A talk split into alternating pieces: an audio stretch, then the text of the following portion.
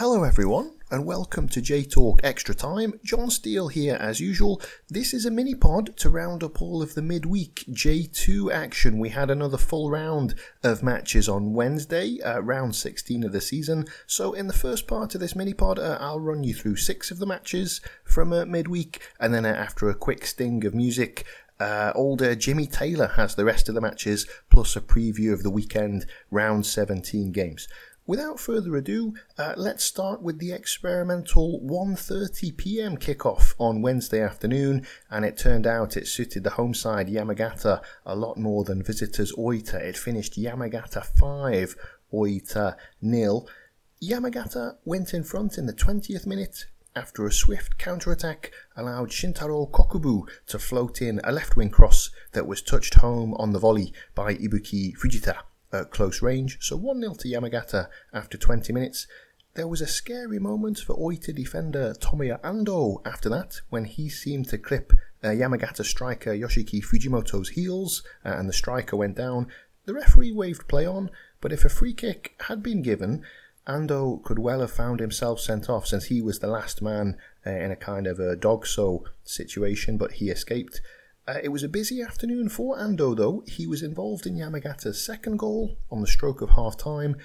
He somehow ended up volleying a corner that was taken by Kokubu at his own goal. That forced the Oita goalkeeper Nishikawa into a reflex save, but the ball fell perfectly for Thiago Alves to score from close range and make it 2 0 Yamagata into the second half, and Ando thought he'd pulled a goal back for Oita when he tucked away a loose ball following a free kick, but um, he was standing miles offside when the, the free kick was delivered, so the goal was correctly disallowed. Then it was 3 0 to the home side in the 65th minute. Sub Rui Yokoyama skipped round Oita's captain, centre back Pereira, on the right hand side of the Oita penalty box and then he put in a shot that seemed to go straight through the goalkeeper Nishikawa. I think the keeper had already kind of set himself up to come and collect a cross, so the, the ball kind of surprised him and went into the back of the net for 3 0. In the final eight minutes, Yamagata then added two more goals. First, Pereira did his best to block a low cross from the right, but he only succeeded in setting up a chance and a goal for Taiki Kato inside the six yard box. Then, with five minutes to go, Oita's keeper Nishikawa initially did well, coming off his line to tidy up a long ball that came out of the Yamagata defence, but then he had a complete brain fart and uh, dithered with the ball in possession and got caught by uh, Yokoyama. The ball ran loose to Ibuki Fujita, who scored his second and Yamagata's fifth with a beautiful clipped shot from pretty much uh, on the halfway line. And uh, yeah, uh, Nishikawa couldn't get back in time, and the ball ended up going into the empty net for Yamagata 5. Oita nil. Incredible stuff, really, at ND Soft Stadium, and a real treat for all of the Yamagata school kids uh, in attendance. Lots of free tickets were given out, and it was uh, nice to see so many uh, smiling, happy faces uh, enjoying themselves.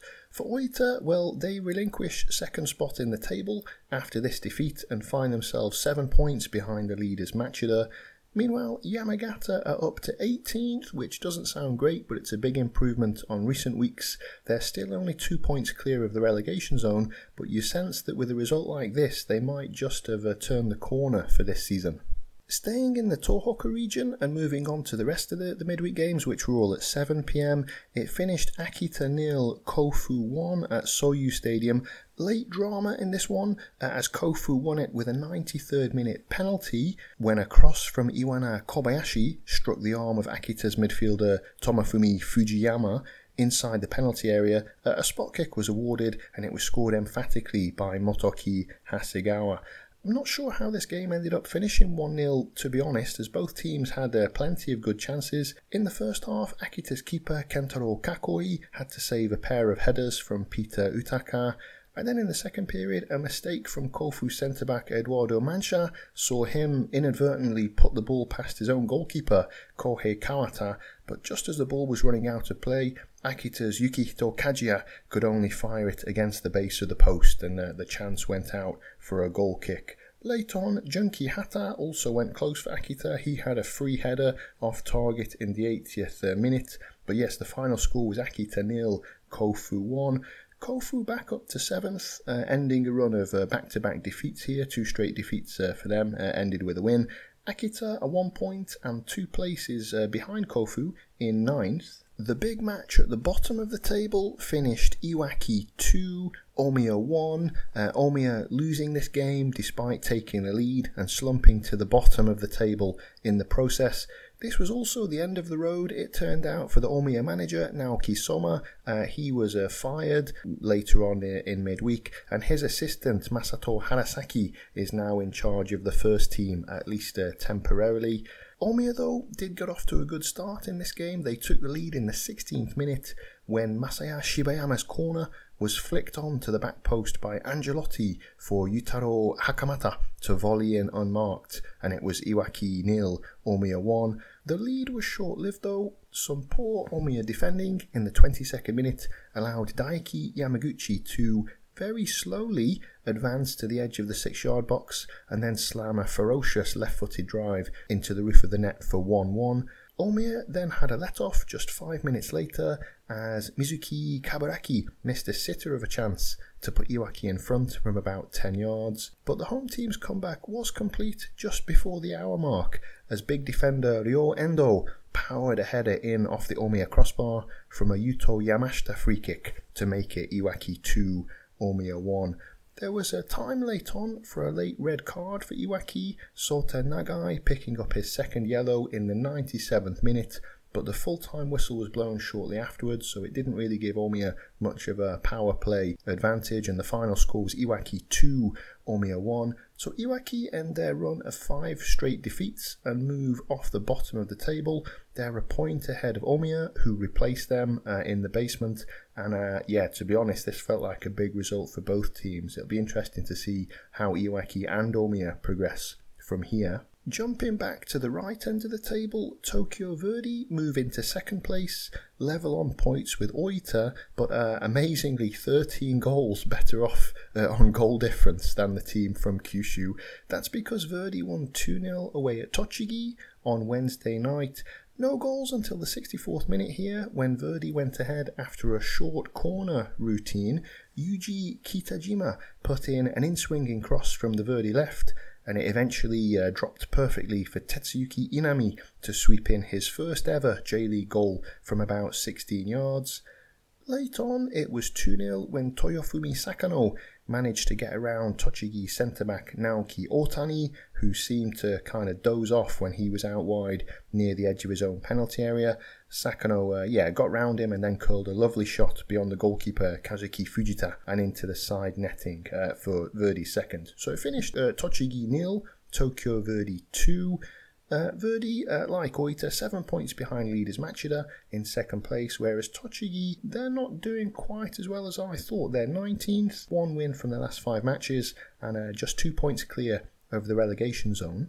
Meanwhile, the Shimizu S-Pulse hype train finally hit the buffers uh, at a somewhat surprising location. Shimizu lost 1 0 away at JEF Chiba on Wednesday night. The only goal in this game coming from veteran Koki Yonekura three minutes from full time. For most of this match, uh, the JEF Chiba goal led a charmed life. In the first half, JEF's captain, Daisuke Suzuki, had to be alert to make a smart goal line clearance and uh, Shimizu's ace striker Thiago Santana headed just wide as the informed visitors threatened. In the second half, Shimizu wideman Katsuhiro Nakayama went clean through but hit the crossbar with a powerful shot. I think a covering JEF defender did just about enough to put him off and Shimizu were then left to rue their missed chances late on after they failed to clear a long throw from Shunsuke Nishikubo in the 87th minute, and then from the edge of the six yard box, Yonekura acrobatically volleyed the ball into the back of the net for the JEF Chiba winner. So it finished JEF Chiba 1, Shimizu nil. A first defeat in nine league games for Shimizu, who sit in eighth place in the table, uh, a point outside the playoff zone. Uh, meanwhile, JEF rise slightly up to 13th in the Kitakanto derby at Shoda Stadium, Gunma came from behind to take the spoils, uh, winning 2 1 against Mito and returning to fifth place in the league table in the process. Mito did get off to a perfect start here, taking the lead in just the sixth minute. Kaito Umeda with a free header at the far post from Hidetoshi Takeda's corner. Later on in the first half, Umeda should probably have put Mito further ahead, but he shot weakly at Gunma's goalkeeper Kushibiki from the edge of the penalty area. It wasn't until the 64th minute, though, that the home side drew level, Substitute Shuto Kitagawa got on the end of a right wing cross. He was uh, trying to divert the ball goalwards, but he, he got it wrong, but succeeded in diverting the ball straight to Shu Hiramatsu, who was left with a close range tap in. Uh, plenty of Mito defenders uh, and the goalkeeper appealing for offside, but the goal was given and it was 1 1. Then, with 15 minutes left, Kitagawa dribbled close to the byline on the left hand side of the Mito penalty area and then cut the ball back to the edge of the six yard box for Chie Edo John Kawakami to score what proved to be Gunma's win. Uh, and good on Kawakami, a first J League goal for him, and he's having a very impressive season down the Gunma left. So Gunma back up to fifth place in the table, still inside the playoff places after 16 rounds. Mito, meanwhile, are in 17th place on 17 points and uh, they're also out of form uh, at the moment, uh, a bit like Tochigi. They only have one win in their last five games. All right, I think that's all for me. Uh, rounding up the uh, the first half of the Wednesday action. Please stay tuned. In a moment, uh, James has the rest of the midweek action plus a quick preview of the weekend round 17 games as well. So stay tuned, and here comes James. extra time. Thanks, Jon. James Taylor here to take you through the other games from Wednesday night. Machida Zelvia strengthened their position at the top of J2 with a 2 0 home win over Renofa Yamaguchi. A glancing header from Mitchell Duke in the 14th minute put the league leaders ahead. Joji Ikegami and Masakazu Yoshioka went close to equalising for Yamaguchi, but in the 81st minute, Daisuke Takagi tripped Yu Hirakawa to give Machida a penalty, which Hokuto Shimoda scored, his first goal for the club. Job done for Machida, who are seven points ahead of Tokyo Verdy and Oita Trinita.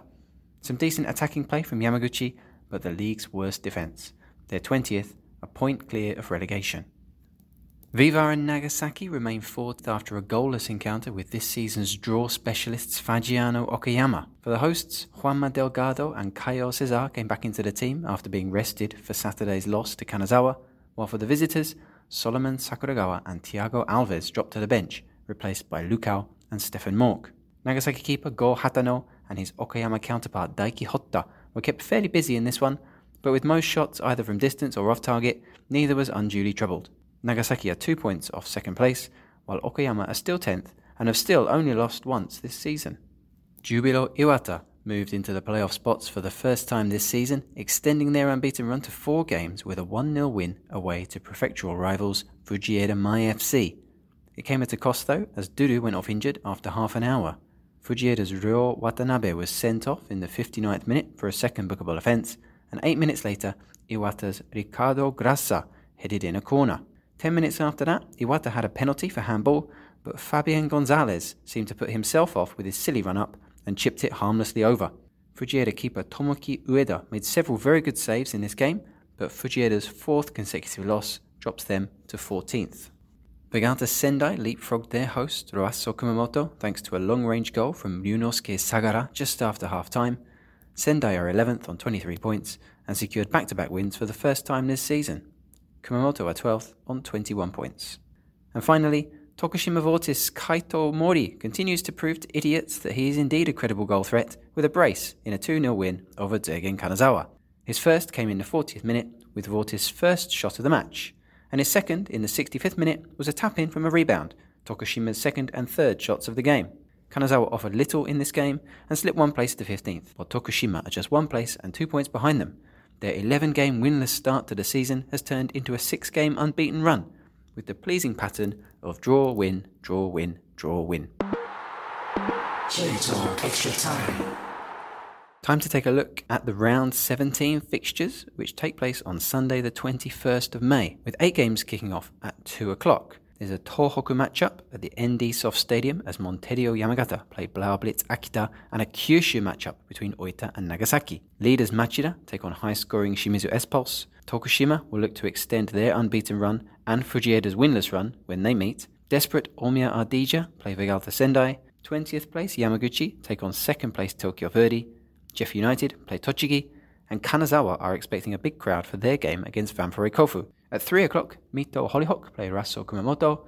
At 4 o'clock, Iwata face Iwaki FC.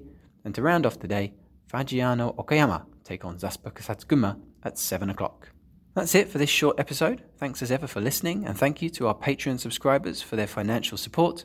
Jon, Mike, and I will be back next week with full roundups and analysis of the weekend's action in J2 and J3. But until then, enjoy your football. Bye for now.